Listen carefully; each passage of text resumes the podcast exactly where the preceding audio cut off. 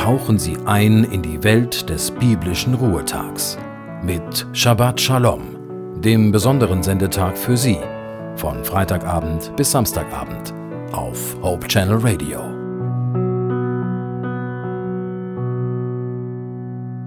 Geht Ihnen das auch so? Manchmal geht einem ein Licht auf, wenn einem altvertraute Begriffe plötzlich in einer neuen Bedeutung, in einem neuen Zusammenhang begegnen. Natürlich weiß ich, dass Hoffnung ein ganz zentraler Punkt in meinem Glauben ist. Die Hoffnung zum Beispiel, dass einmal Leid und Krankheit, Krieg und Tod überwunden sein wird, weil Gott, wie es in der Offenbarung heißt, einen neuen Himmel und eine neue Erde schaffen wird. Genauso wie Vertrauen. Vertrauen auf Gott ist das, was meinem Leben Ruhe und Sicherheit gibt. Ich kann auf Gottes Versprechen und auf seine Hilfe vertrauen.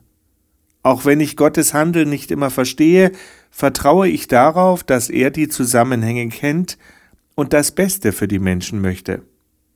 Ich weiß auch, die meisten unserer Probleme sind hausgemacht. Der Mensch selber und seine Habgier und Verbohrtheit verursachen manche Umweltkatastrophe, genauso wie Krieg und Leid.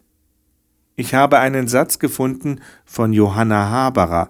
Sie ist evangelische Theologin, Journalistin und Professorin für christliche Publizistik. Von ihr stammt der Satz Wir leben von der Hoffnung und dem Vertrauen, dass Gott und andere Menschen auf uns setzen. Klar, unsere Hoffnung ist so eine Art Lebensmotto, eine Kraft, die uns am Leben erhält. Ebenso wie das Vertrauen, das ein angenehmes Zusammenleben erst ermöglicht. Klar, unsere Hoffnung auf Gott gibt unserem Leben Grundlage und Kraft. Vertrauen auf Gott schenkt uns Geborgenheit, Verlässlichkeit und Angenommensein. Aber nicht nur wir setzen Hoffnung auf Gott, sondern Gott und andere Menschen setzen ihre Hoffnung und ihr Vertrauen in uns. Wir leben von der Hoffnung und dem Vertrauen, das Gott und andere Menschen auf uns setzen.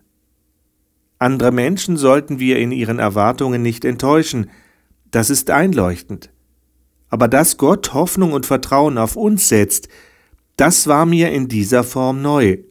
Und das, obwohl wir immer wieder fehlerhaft und unzuverlässig sind. Gott verlangt von uns keinen Perfektionismus, er wünscht sich eine persönliche Beziehung mit jedem einzelnen Menschen. Und eine persönliche Beziehung schafft gegenseitiges Vertrauen und Hoffnung. Gott sieht unsere Chancen und Möglichkeiten. Ich wünsche Ihnen an diesem beginnenden Sabbat, dass Sie Hoffnung und Vertrauen konkret erleben können. Wir leben von der Hoffnung und dem Vertrauen, das Gott und andere Menschen auf uns setzen. In diesem Sinne alles Liebe rundherum wünscht Ihnen Ihr Joachim Lippert.